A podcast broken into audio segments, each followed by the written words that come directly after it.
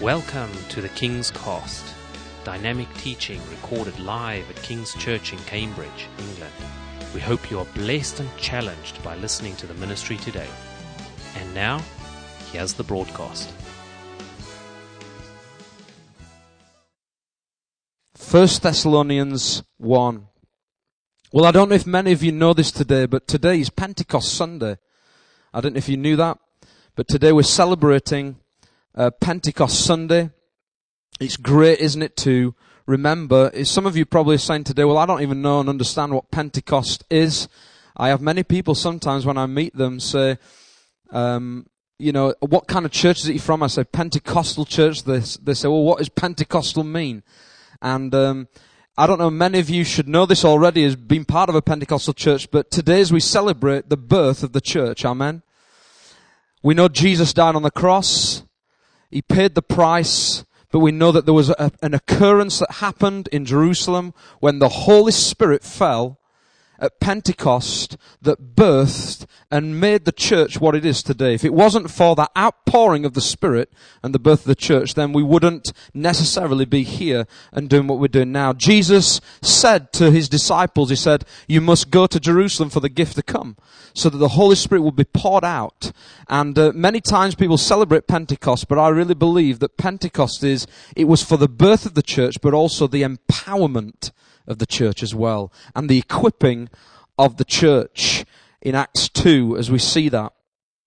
I want to look today, and we're going to pick up just in First Thessalonians 1, and I want to talk about Pentecost, but I want to pick up in First Thessalonians 1 because I want to look at the effects of the type of people that Pentecost people are. And if you read in, we're not going to look at it now, but if you read in Acts chapter 17, you'll see that following the outpouring of the Holy Spirit in Acts chapter 2, what happens as a result from that is churches are planted. Churches are formed. The Holy Spirit is poured out. Miracles are occurring. It's a very common occurrence that signs and wonders occurring. The church is not only just birthed, but it is equipped for God to move. And in Acts chapter 17, you'll see this, the, the outcome of the message of the gospel planting a church in Thessalonica. So we see this, this plant of this church, we see that the outpouring happens to the point where it starts to birth churches. And Paul goes on these missionary journeys to plant these churches. In Acts chapter 17 we see this, but in 1 Thessalonians 1 where we're about to read now, we see Paul's letter to the Thessalonians after this occurrence, maybe a couple of years, year or so after, he sends a letter to encourage them about the fact of how well they're doing and what God is doing in their midst because of this church plant. Let's pick up in 1 Thessalonians 1 verse 4. Paul says this, For we know, brothers and sisters, loved by God, that He has chosen you He's talking about the Thessalonian church. Because our gospel came to you not simply with words, but also with power. With the Holy Spirit and deep conviction. You know, Paul says, how we lived among you for your sake. You became imitators of us and of the Lord, for you welcomed the message in the midst of severe suffering with the joy given by the Holy Spirit. And so you became a model to all believers in Macedonia and Achaia. The Lord's message rang out from you not only in Macedonia and Achaia, your faith in God has become known everywhere. Wow. They had great effect. Then we move on to 1 Thessalonians 2 and verse 1. He says this, you know, brothers and sisters, again speaking to the Thessalonians, that our visit to you was not without results. We had previously suffered and been treated outrageously in Philippi. As you know, but with the help of God, we dared to tell you His gospel in the face of strong opposition. For the appeal we make does not spring from error or impure motives, nor are we trying to trick you on the contrary, we speak as those approved by God to be entrusted with the gospel. Paul says this to them. We are not trying to please people, but God, who tests our hearts. You know we never use flattery, nor did we put on a mask to cover up greed. God is our witness. We were not looking for praise from people, not from you or anyone else, even though as apostles of Christ we could have asserted our authority. Instead, we were like young children among you, just as a nursing mother cares for her children. So we cared for you. Because we loved you so much, we were delighted to share with you not only the gospel of God, but our lives as well. Surely you remember, brothers and sisters, our toil and our hardship. We work night and day in order to not be a burden to anyone while we preach the gospel of God to you. You are witnesses, and so is God of how holy, righteous, and blameless we were among you who believed. For you know that we dealt with each of you as a father deals with his own children, encouraging, comforting, and urging you to live lives worthy of God, who calls you into his kingdom and glory. And we also thank God continually because when you received the word of God, which you heard from us, you accepted it not as a human word, but as, but as it is, as it actually is, the word of God, which is indeed at work in you who believe. Paul here in 1 Thessalonians 1 and as we're going to 2, as he's sending his letter back to the church that was formed from Pentecost, as you would say, as, as this outpouring of the Holy Spirit comes in, in, in Acts chapter 2 and then we move to Acts chapter 17, he's now sending them a letter back a couple of years later saying, I want to write a letter to talk about what happened when we came to you, we planted the church in this outpouring of the Holy Spirit, but not only that, to talk about the kind kind of characteristics of who we were and what you received. And I want to talk today a little bit about what kind of people these people were. Because I believe we're in a generation today where the church seemingly is getting greater. We're seeing amazing things as we look on, you can look on some of the TV programs, God channels, and you can see churches flourishing around you. But the biggest question is this. Are they really flourishing in the things? Do they contain the DNA of what the original church had in the book of Acts? You see, many of us we know what our churches, we know what we like, we know when we go, we like certain songs, we like the way we do things, but the, the most important ingredient in our churches is not that we try to become like the book of Acts, because listen, if we did church like the book of Acts, you wouldn't be singing any of these songs today. You know, many people say, I want, ch- I want church to be like the book of Acts. Well, which part of Acts do you want? And some of us, we don't understand what that means. But actually, yes, we should adapt to culture. We should adapt to what's happening and we should adapt to the young culture of today. However, we should never change what I'm going to call today the DNA of the church. You see, it's so tempting to change the DNA of the church and to modify it into something different. Now, I don't know much about DNA. I know we've got a couple of people in here who work with gene sequencing and things like this. And so they probably know far better than I do. But I'm quite amazed these days, and I've been amazed in the past when I've worked in particular industries, looking in the area of what's called bioinformatics. If you look in this area, you'll see today that people are that clever that they can take uh, someone's DNA, a human DNA, and they can manipulate that DNA. They can change it and reproduce. You, many of you have heard of cloning. You can clone something if you've got enough, enough of that DNA. You can clone something else. But there's also something that's called not just cloning, but it's called DNA targeting and DNA de- deletion. And these type of things are to take out some parts of the DNA strand so that the things that are affected, that you remove these things out of the DNA. Sometimes there's DNA targeting where you target a piece of DNA from one thing and apply it into another. I hope I'm right, Alan. No comment. See, don't talk to Alan after.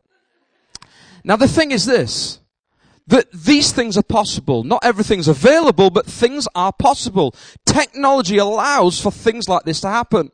Why do I say this? Because I believe that the church today is on a, is in a dangerous territory sometimes in the area of what we want to modify and delete. We just want the good things and we decide to remove some of the strands that we don't like or the areas of that DNA that we don't like. And we can get into an area of where we modify, we genetically modify the church. And I want to encourage you today that we want a church here that keeps the characteristics, the DNA of that Acts church, the outpouring of the Holy Spirit that fell. We want the same church. And do you know what? I might look around me sometimes and think, well, other churches seem to flourish more. I don't care whether I see another church flourishing more because the fact is this. We need a church that's on fire with the Holy Ghost. We're not here to play games. We're not here to build business. We're not here to build empires. We're here to build the kingdom of God. We cannot look at some of the things that we call success. And we can't look at these things sometimes and say, oh, I'm going to keep this and we'll remove this because this seems to be working. You know, the biggest thing that we can easily delete if we're going to do some gene deletion is the gospel, the true gospel of Jesus Christ, of sin and repentance.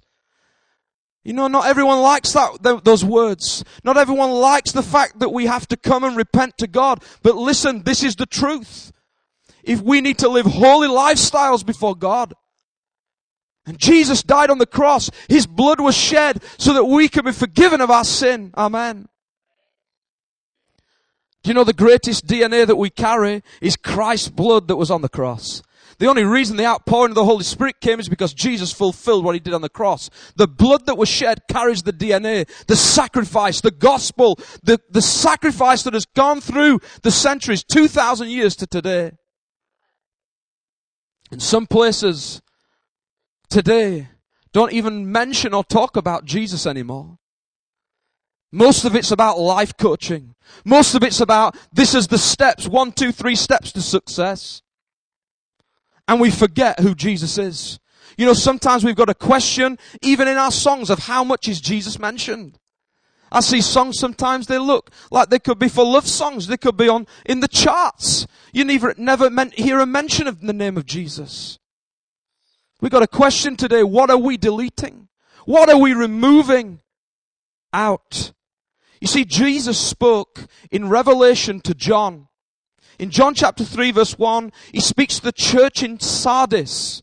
And he says this, I know your deeds. You have a reputation of being alive. But you are dead.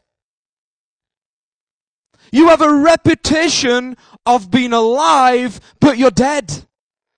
How can we have a reputation of being alive? We can have all the great things in church, but sometimes inside we're spiritually dead. I want to talk today about what kind of people Pentecost people are. Because I believe that's the type of people that we need to be. What type of people? What is it in the DNA that they carry? We're not talking about culture. We're not talking about what kind of songs they sung. We're not talking about that. We're talking about what is it that they carried that was poured out on Pentecost in Acts chapter 2? What is it that they carry that we need to be today? Because that will determine our success for kingdom building. Number one today, people, Pentecost people were people with authority. They were people with authority. Now I want to ask you today, as a Christian, when you come into the faith, do you really believe you have authority in Christ? Because when the Spirit of God was poured out in Acts chapter 2, we see that Peter has changed from someone completely different to someone with authority. He stands up and he declares the gospel on the day of Pentecost. And just a few chapters or a bit of time before that, he is there and he's denying Jesus. But now with boldness from the Holy Ghost, he stands and declares the gospel. Listen to me. You've not come into the faith just to be at church every week. You've come to receive authority. You've come to receive authority. And the people of Pentecost were people with authority. 1 Thessalonians 1 verse 5, we read it earlier. Paul said this, our gospel, he says to the Thessalonians, he says, listen, when we planted your church, when we came to you, our gospel came to you not simply with words, but also with power. If you need, if you're going to have authority, then you need power. If someone says to you today, I'm going to give you authority to do something, then they're going to empower you. They're going to give you something that's above and beyond and give you power. And some of us today, we're thinking, well, I, am a Christian, but I don't know, I didn't know I could have power. I didn't know I could have authority. And this is the type of churches sometimes we see people who just go because they just want to feel good each week. But I'm telling you, there's no better feeling than when you walk 24 hours a day knowing that you have authority in Christ. Power. Power. And I want to encourage you today that the Thessalonians, as Paul says, we came to you not with just wise words, not with just intellectual stuff. We came to you with power authority. I want to encourage you and ask you today, do you carry that authority? Listen, I'm not asking you, you, telling you because you can't have it. The Bible says if you're filled with the Holy Ghost, you will have authority. The enemy wants to tell us we haven't got it, so you're going to be in a constant battle against that. But the truth is this, we have authority in Christ something bigger than us. Jesus said in Luke chapter 10 verse 19, he said, I have given you authority to trample on snakes and scorpions. We don't see many snakes and scorpions in Cambridge, do we? I, I went and made an accident the other week. Jacob, I, I, he loves cycling. I said, I'll take you to Thetford Forest. I said, that, and he said, is there any, is there anything that might attack us then? I said, there's snakes. There's, I think there's grass snakes or something. And ever since he's asking, how big are these snakes? He doesn't want to go cycling now. We don't suffer here with snakes and scorpions. Sometimes there are people a little bit like a snake and a scorpion, but we don't suffer with snakes and scorpions. And sometimes you feel like trampling on them as well. Did I just say that? Listen. But he says this I've given you authority to trample on snakes and scorpions. This is what it meant to them in the day. They probably did have to deal with these kind of issues. Remember Paul at Malta? He gets bitten with a snake. But listen, you might not be fighting snakes, but you're going to need authority in certain areas tomorrow morning. You're going to need authority when you go to work tomorrow morning in certain areas to show the kingdom of God. Sometimes there might be people who attack you and you need the authority of Christ to rise up within you.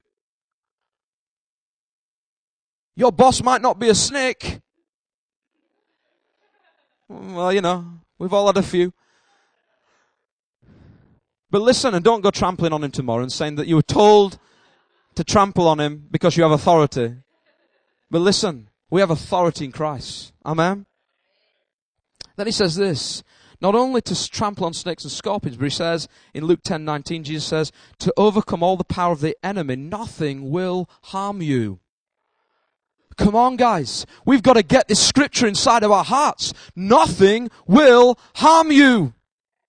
Jesus said, don't worry about the body, what anyone's going to do to the body, worry about your soul. Listen, we haven't got to worry because sometimes you're going to say, well, why is it I see persecution? Why is it I see people get hurt? You are going to see these things. People will die. People will be martyrs for the gospel. But the truth is this, we serve an eternal God. It's not about this life. This is just a rehearsal. We're getting ready for the big thing, aren't we? What's coming, the future, eternity with Jesus. Nothing will harm you. He will give us power and authority. And I want to encourage you today that Pentecost people have authority and power. They saw that. Paul said, when we came to you guys, can you remember when we were planting churches because of the outpouring? When we came in Acts 17? Guys, we didn't just come with telling you some good, interesting words. We came with power. Do you have power today and authority in Jesus? Not power to manipulate people, but power and authority in Jesus. Now, just the other day I was going through town, and as I was cycling through town, I was riding through and I see a lady coming towards me as I'm riding on my bike. And I stopped and saw the lady because she had a crutch. And this lady had a crutch and I felt the Lord. I see many people with crutches. I don't always stop everyone. But I saw this lady and I said, I, am sorry, I, I just can't help noticing you have a crutch. What's your problem? The lady said to me, she said, I've got three things wrong with me. And I said, oh dear. I said, and she said, first of all, I'm waiting for someone to bring a mobility scooter. She was stood in the park. So I stood with her and I said, and at first I think she thought I was going to mug her. She was ready to trample on me, I think. And I thought, you know, one of the key things, if this, if I'm going to encourage you in evangelism, is to be gentle with people, to gain their trust. You know, not just to go in straight away and, and be boisterous. And I spent time talking to this woman and loving her and saying, you know, what is it that's wrong? And I notice you're walking like this. And the lady said this to me. She said, she said, I've, I've been in pain because six years ago I had an accident. She goes, and my knee, I've damaged the nerves from my knee to my brain. So when I walk, I can't, my brain doesn't tell my leg to move straight away. She says, so it's a bit, my, my coordination's out. But then she said another thing that's wrong is I was in hospital with this, fell off uh, one of the beds and broke my hand. I've now got pain in my hand. Then she says to me, but other than that, I've got a tumor that's on my ankle, on my inside of my right ankle. I thought, wow, I need faith. Why did I stop? I just wanted a headache. And I said to her, I said, listen, I said, I want to tell you that Jesus loves you. I said, I want to tell you, I, I, felt to stop because I felt that the Lord wanted you to know that you are loved by Him. I didn't talk about healing straight away. She said this to me. She said, I used to go to church many years ago and I stopped going I've given up on faith. She said, for many years I went to Sunday school. I used to be leading Sunday school. And then she said, I stopped going. This lady was in her sixties maybe, around that age. And then she said this. She said, but I've given up on faith. I said, I believe that now is a divine appointment for you from, from God. Because I believe God wants you to know that He loves you. The lady looked at me and she began to talk again and just ex- exchange and say, it's really nice to meet you. And I think she was still a little bit worried thinking what's going on. And then a friend came and brought a mobility scooter for her. So I thought, the friend's looking at me thinking, who are you? And I'm just stood there hanging around with my cycle helmet on. I'd forgot I'd left it on. And then I looked at her and I just said, listen, the lady left. I said, listen, sit down in your chair on your scooter. I said, I want to pray for you. I said, because I believe Jesus heals. She said, you believe in the Trinity? You still, you believe that the Holy Spirit is here? I said, yes. I said, I believe he's here. I said, I want to pray for you. I said, first of all, let's pray for your uh, leg. So we prayed for the leg with the brain uh, connection. Prayed for that, then the hand. All the pain left the hand. So the pain leaves her hand. She said to me, well, sometimes the pain does leave my hand. I said, well, okay. Well, it's great that it's gone now, isn't it? I said, but finally, I want to pray for this tumor on your foot. So she turns her foot out to me on the mobility scooter. The tumor is, is raised out. All the swelling is around the foot. And as I said, I want to put my hand on this tumor. Is that okay? And I want to command. I said, do you want this tumor to go now? She said, yes. I said, I'm going to command this tumor to dissolve now. And as I put my hand on it, I prayed three times. After the third prayer, the tumor had completely vanished. The tumor was literally getting smaller and smaller underneath my hand. I've seen many limbs grow, I've seen all sorts of things, but this time I'd seen this tumor begin to dissolve. The swelling go down on the foot to the point where the lady's shocked, saying, all the swelling's gone down. I said, I know, I can see. I said, you tell me what you can feel. I said, I can feel it's going down, but you tell me. I need you to tell me what you feel. So she keeps feeling her leg. She's saying, it's going down. It's going down to the point where we couldn't feel the tumor. I then said to I says, listen, stand up now. I says, in the Bible, it says that, that Jesus said that people, he, he, that people got healed because he responded to their faith. I says, it's nothing to do with me. She said, have you got electrical power, current running through you? She said, I felt something when you were praying. I said, I've got nothing. It's Jesus, the Holy Spirit. I said, I've got nothing, no aura. There's nothing special about me. And then she said, I said, stand up out of your chair. And she walked towards me and I said, leave the stick and walk towards me. Now, I knew that she could walk anyway without the stick because we'd discovered that. But she walked towards me and then she said this. She said, it feels different. Something feels different. I'm overwhelmed. What's going on? And I said, I'm overwhelmed too. And then I said to her this, I said, tell me what's happening. And this is what she said. She says, the leg where the tumor was has been cold for months because of no proper circulation. She says, all of my foot is beginning to go warm again. I said, praise God.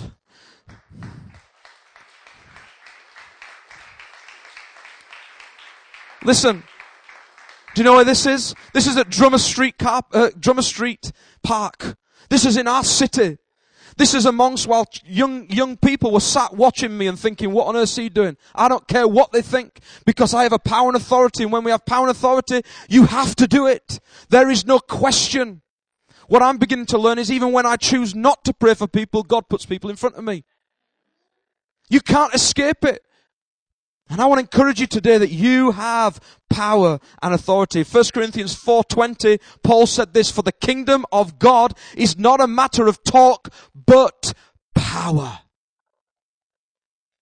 How many people love a good old discussion? How many people love to get, we need to get around the word of God, but some of us need to put it into action.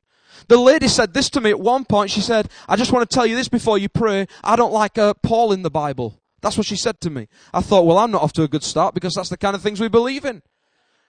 She said, I don't believe in Paul, but I like James. This is what she said.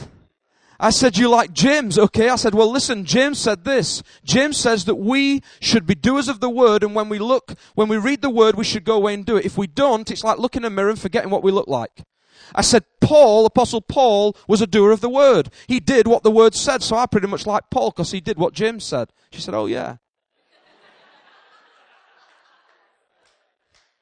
She said, I don't know why Paul had to add all these things onto Christianity. I'll tell you why he did, because it was the birth of the church. Jesus has left. His spirit is here, but he has called us to be his hands and feet. Amen. Some people don't want power today though. Some people don't want the power. You see, in Sardis, in, in Revelation, when it talks about that they had a reputation. They had a reputation for being alive, but they were dead.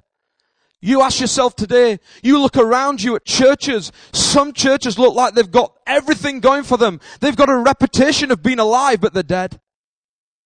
Underneath, they may be dead. And I want to ask you today, do you know one thing I thought was, it's actually, I really believe God did this, but today I came upstairs and the guy said this to me. They said, by the way, Windows operating system is doing an automatic update and we cannot stop it. It's been running for an hour and the, there is no lyrics for the people to sing. I thought, oh no. Just everyone keep talking and we're trying to wait for the words to come up as you saw. And I realized that actually one of the points of my message is this very thing is the fact that we need to not rely on technology. You see, many of us today in churches, they have a reputation for being alive because they put things in to create things that look alive. But underneath, they're dead, spiritually dead. Underneath, they don't understand there is power. They don't understand that there is something that they can walk daily with. And it's all about the Sunday show. We're not here for a Sunday show. We're not here for to put on a show for anyone. We're here to preach the truth. To change lives. You know, I was with, I'm not going to mention where it was, but I was somewhere recently, and I, by the way, I love all this kind of stuff, so don't get me wrong. But I was at somewhere recently, and they had, uh, I looked on the stage, and there was smoke beginning to appear, and I thought the Lord had returned. I thought, is Jesus coming back? There is smoke appearing. Wow, this looks cool. And I looked on the stage and do you know what? I always look for where the, I thought, where's the smoke machine? Where they're hiding it? And I looked and I couldn't see the smoke machine anywhere. I thought, wow, is this God? And then I looked down to the left and the right, far away from the stage, and there were two little machines blowing onto the stage. The only reason they were blowing is because they got a fan that was fanning the smoke up subtly. And you know, I've got nothing against these kind of things. You know, if we put in effects, you know, if you paint the color of the wall at the back red, we've done it for effect. There's nothing wrong with this. It's culture. It's good. It's good for things to, for people to do this. But the question is this. What happens when the smoke machine breaks? What happens when the lights go down? What happens when you ain't got any music running through your PA system? The biggest question for any church today is if the fuse blows, what you're gonna do. Can you worship Him in spirit and truth? Can you worship without this stuff? We love it. It's great. But we've got to ask the question. Does it give us just a reputation for being alive when underneath we're hiding our spiritual level, our spiritual temperature with God? You see, in Acts chapter 2 verse 2, when the outpouring of the Spirit came on Pentecost, it says this, suddenly a sound like a blowing of a violent wind came from heaven and filled the whole house where they were sitting. Listen to me, when that wind blew in that place, it wasn't a machine. It wasn't a fan. It was the power of Almighty God. It was Jesus. It was His Holy Spirit falling in that house. And some of us have lost this view. We'd rather have a machine than the real thing. Listen to me. As long as you got both, it's fine. But if you're substituting, if you're deleting this part of the DNA because you're thinking we ain't got it, because you're not really living it, and then you try to reproduce something that just looks a little bit like it, then we're on a slippery slope. The Thessalonians not only welcome power, but they welcome the guidance, they welcome the Holy Spirit. Listen to this, First Thessalonians 1 verse 5, Paul said this, our gospel came to you, he says, not just with power, but with the Holy Spirit and deep conviction. In other words, he says, he's not only come with power, but if you want a Pentecost type church, you better get ready for the Holy Spirit to move. Not just with power, but with manifestations that you are probably not used to. I've seen some crazy things in my time. The Pentecostals are known for swinging on chandeliers. Unfortunately, we, got any, we haven't got any anymore. We've got air conditioning units. But listen to me. There's manifestations sometimes that we can't understand. You read the Old Testament, you'll see some crazy stuff. And some people, they delete the Holy Spirit, the move of the Holy Spirit, they remove it from the DNA because it's too much trouble. It's too much, I can't have anything messing up my system. Listen to me, if you want to be part of a real church that's, that is like the spiritual DNA from Pentecost, then you've got to get ready for a move of the Holy Ghost. There's gonna, sometimes you're gonna see things and think, well, that doesn't fit in with my box. Well, sometimes some things don't fit in with my box. But I'm not gonna dismiss them. Yes, we need to discern the Spirit, but we also need to welcome the Holy Ghost. Amen. But listen to this. He says this. You welcomed us not just the Holy Spirit with power, not just with the Holy Spirit moving, but with deep conviction. In other words, a true church will have deep conviction of sin and repentance. I, I, am questioned sometimes whether some places have that deep conviction. And we need a place when we come in and we hear the word of God that we're not troubled by conviction, but we're led to repentance and to live a holy lifestyle. Amen. He says this, our gospel came to you with the Holy Spirit and a deep conviction. It wasn't fluffy talk. If we want this DNA, we're going to have to experience and have some of the things the Holy Spirit's going to bring sometimes. Sometimes you're probably thinking, I don't know about it when he speaks in tongues. I don't know about it when I see, hear people singing in tongues. I'm not being filled with the Holy Ghost. Well, listen to me. On Acts chapter 2, there were people in the room. They weren't seeker friendly. And listen to me. If you're going to become seeker friendly, who are you trying to seek? What type of people are we trying to seek? If we're being seeker friendly, we want people to see the truth. And listen, on the day of Pentecost, Jesus didn't excuse himself. He poured out his spirit and people watched and they said, these people are drunk. We don't like this. And they watched and said, these people are drunk. And then Peter had to stand up and say, these people are not drunk as you suppose. But this is what was prophesied in Joel 2. That the Spirit will be poured out in the last days. Listen to me today. If we want the move of the Holy Ghost in this house, and I do, I don't know about you, but I want a move of the Holy Spirit like we've never seen before. Then we're going to have to be Pentecost people. It's not about a denomination. It's about a DNA that was poured out in Acts 2. Boy, I'm going to have to move quick. Number two today is people with audacity. We said people with authority, people with audacity. People who have audacity. You see, Paul maintained his true message. When, and they also received, it says this, we had previously suffered and been treated outrageously in Philippi. In other words, we've just come from Philippi. He says, we left there, came to you, we've been treated outrageously. Then he says, we came to you and he says, we dared to tell you his gospel in the face of strong opposition. In other words, Paul is saying here, when he writes them, he says this. He says, when we came to you, do you realize we left Philippi and we had loads of trouble. It was terrible. And we came to you. But he says this. He didn't say, and we came and we had, we arrived, we checked into the hotel. We had a great time and then we came and preached on a nice evening message to someone. He says, no, we came to you and we dared. We dared to tell you the gospel in full opposition. In other words, if we want to be Pentecost people, we're going to have to dare to preach the truth. It's going to be difficult sometimes because the world is changing. The world is changing rapidly, let me tell you. And there are laws that are changing now that I've never seen in my lifetime happen so quick. There is an antichrist spirit that is coming among us that will develop and bring the antichrist. You see all around you the laws that have been twisted and changed. And where we think we have laws now, actually it, ref- it reflects lawlessness. Because there is anything goes. Anything can go. And I want to ask you today, in the midst of this type of era that we're in, are you willing to be a people that declare the truth?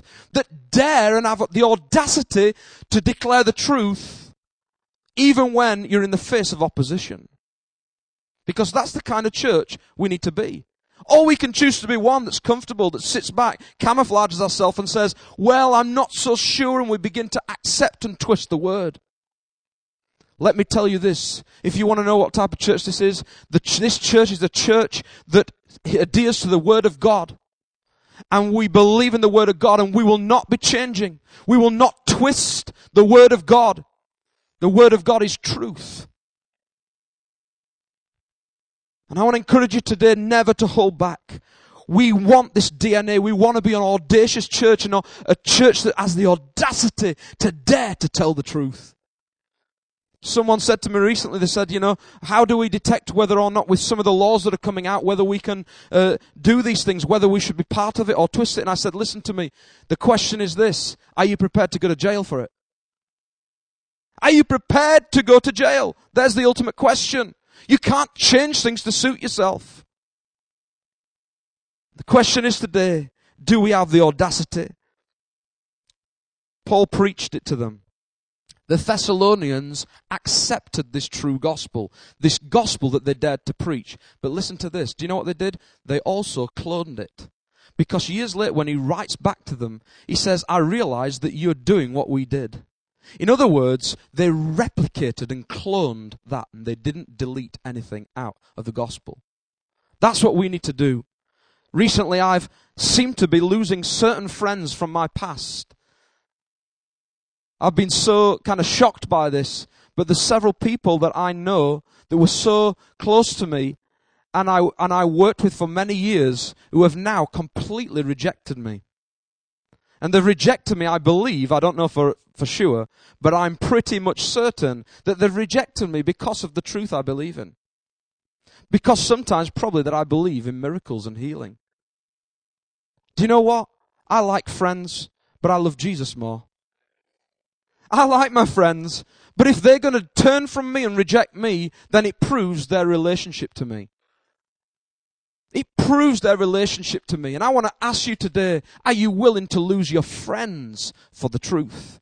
Are you willing when tomorrow morning you're in the cafe or you're where you're with your friends and sometimes you're going to have to speak out and say, well, this is what I believe in. And this, and, and it, you may not have these friends any longer. The question is, are we willing to do that? We need to be audacious, dare to speak the truth. That's the type of people they were. In 2 Timothy 4, verse 2 to 5, Paul encourages Timothy, he says this, preach the word. Be prepared in season and out of season. Correct, rebuke, and encourage with great patience and careful instruction. He says this, for the time will come when people will not put up with sound doctrine. Instead, to suit their own desires, they will gather around them a great number of teachers to say what their itching ears want to hear. They will turn their ears away from the truth and turn aside to myths. But you, he says to Timothy, keep your head in all situations. Endure hardship. Do the work of an evangelist. And then he says this, discharge all the duties of your ministry. In other words, do everything. Don't delete anything out. Don't say I'm going to select certain things. I'm going to get rid of that bit from my DNA. Don't remove and modify anything. Discharge all the duties of your ministry. And that's what we need to do today. Pentecost people were not politically correct people. And the question today is for us, are we going to become politically correct? Or are we going to be Pentecostal? Are we going to be filled with the Holy Ghost, daring to speak up for the truth, no matter what it, it means for our lives? They wanted to replicate this audacity and authenticity. So they saw what Paul said, and, the, and Paul's commending them. He says, This is what you're doing still. You're replicating what I've done. Number three today. We need to be people of purity. People of purity. Paul said this in 1 Thessalonians 2, what we read earlier. He said, For the appeal we make does not spring from error or impure motives, nor are we trying to trick you. On the contrary, we speak as those approved by God to be entrusted with the gospel. You see, Paul never used trickery. He didn't use impure motives when he went to them. And he didn't use false advertising. How many of you sometimes, we go into McDonald's sometimes, and I know there are other restaurants like Burger King and you can go, but we go to, we go to McDonald's, and when we go in there, I'm always very surprised by the fact that when you go up to buy your burger, that the pictures at the top seem to be far distant from the actual product you receive. You know, and, and what I've come to discover is this. You see, I'm, I'm a person who likes a good picture, and I, I'm stood in the queue thinking, I can't wait to have my Big Mac. That looks amazing.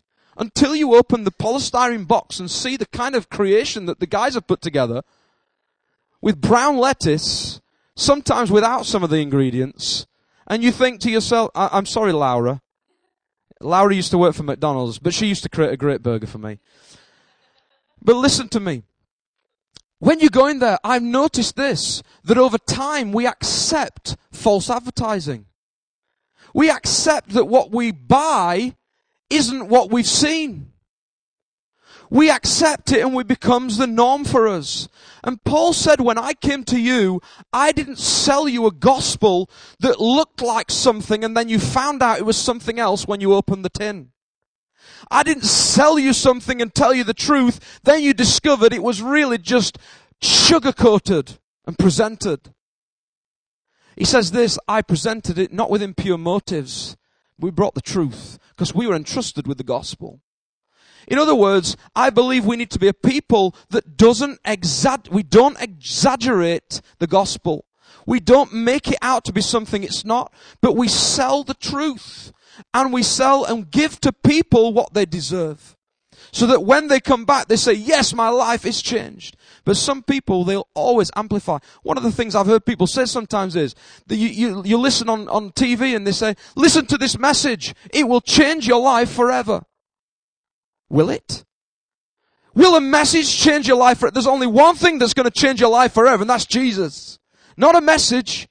My messages won't change your life forever. They will help you and guide you by the Holy Ghost. But listen to me, you can't put that tag on your stuff. You can't say this thing will change your life forever. Receive this special water through the post if you send 4.99 and you'll receive all the financial blessings. You can't sell something that's not real. And Paul said, we came to you not with impure motives. We didn't come trying to sell you something that wasn't real. And he also said this in the next verse. He says, we were not trying to please people, but God. Do you know something? One of the dangerous DNA modifications you can have is pleasing people. This is how sometimes we get a reputation for being alive because we please people. we get into the motion of actually church is all about pleasing the congregation. Making people feel good. We're not here to please people. And Paul said, he says, we're not trying to please people, but God who tests our hearts. Church isn't a show. It's not a performance. Titus 2 verse 10 says that we should make the teaching of our Savior attractive. That's what it says. Many people use that scripture to talk about attractional church. They say we'll make the, the teaching of our Savior attractive. That's what our objective is to do. It is, but our attraction shouldn't be a dis- distraction from the Holy Spirit. We can use attractive methods to del- deliver the gospel not in, in false ways, but we should deliver it in attractive methods, but never to the detriment of detracting from the Holy Ghost. And I want to encourage you today that whatever attractive efforts we ever put here, we never want to lose the Holy Ghost in that effort. Paul didn't seek to please people. But it also says this in 1 Thessalonians 2 verse 6. He says, we weren't, not only were we trying to please you, he says, but we were not looking for praise from people. He says, we weren't looking for getting praise from you. And some places we can sometimes get into this as a church that is not full of the Holy Ghost. We get into this system of we want to feel good by what people say we are. Listen, we're not seeking, we don't want to be a church that seeks to get praise from people. But we want to be a church that is asserting authority in the right way. Is doing things for God in the right way. That is the kind of people Pentecost people were. They didn't look for fame or praise. Do you know there are no celebrities in the kingdom of God?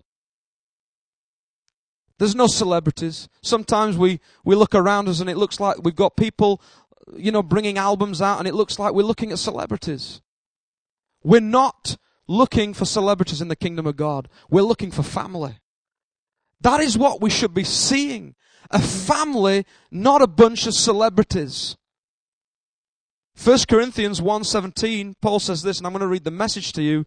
He says, God didn't send me out to collect a following for myself, but to preach the message of what he has done, collecting a following for him. And he didn't send me to do it with a lot of fancy rhetoric of my own, lest the powerful action at the center, Christ on the cross, be trivialized into mere words. In other, in other words, Paul says, I didn't do what I did to collect a following for myself. I did it to collect a following for Jesus Christ. That's what we should be doing. And finally today, number four, people, Pentecost people were people of humility. They were people of humility. Paul demonstrated humility through his leadership. In 1 Thessalonians 2 9, he says, Surely you remember, brothers and sisters, our toil and hardship. we worked night and day in order not to be a burden to anyone while we preached the gospel of God to you. Listen, a Pentecost DNA is this, that we become humble. Paul went with a powerful message to Thessalonica. He says, I've come, I'm coming with the power of the Holy Ghost. I'm sure they saw miracles, they see great things, they see him come with his powerful word that convicts them, they see him come with power and not just words. But what does he do? He says, I'm going to work amongst you and do some work as well. And listen to me, we need to be people who are prepared to serve under others. Sometimes when it doesn't look right on paper. Some people say, well, I'm not willing to serve that person because that person's old, younger than me, or I don't like that person. Listen to me. Paul went and he says, we've come. Can you remember our toil and hardship we did whilst we preached the gospel? We need to be people who are humble, who are prepared to serve others despite age groups, despite who these people are. He says, Can you remember that? We were prepared to serve you. We were prepared to work around you. Matthew 20 verse 28, Jesus said this, just as the Son of Man did not come to be served, but to serve and to give his life as a ransom for many. He served. Jesus himself showed that he would be someone with a servant heart. He came, he was empowered by the Holy Spirit. He was moving in signs and wonders. However, he still washed the disciples' feet. And some of us, we can get so into celebrity status in the kingdom of God when we have power and authority. But Paul says, I didn't assert my authority. I didn't use it and twist it, but I served you as well.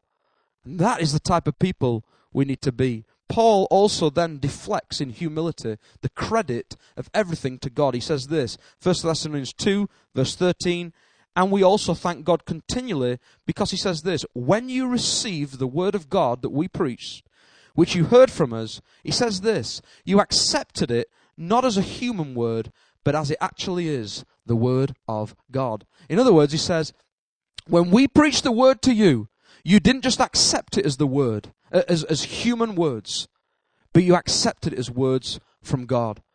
We need to be people who deflect the credit to God. We don't take the credit. We're humble enough to say, God, I'm not anything special. It's only because of your grace. We sung earlier, boldly I approach your throne. We can only boldly approach when we realize we've done nothing to deserve where we are.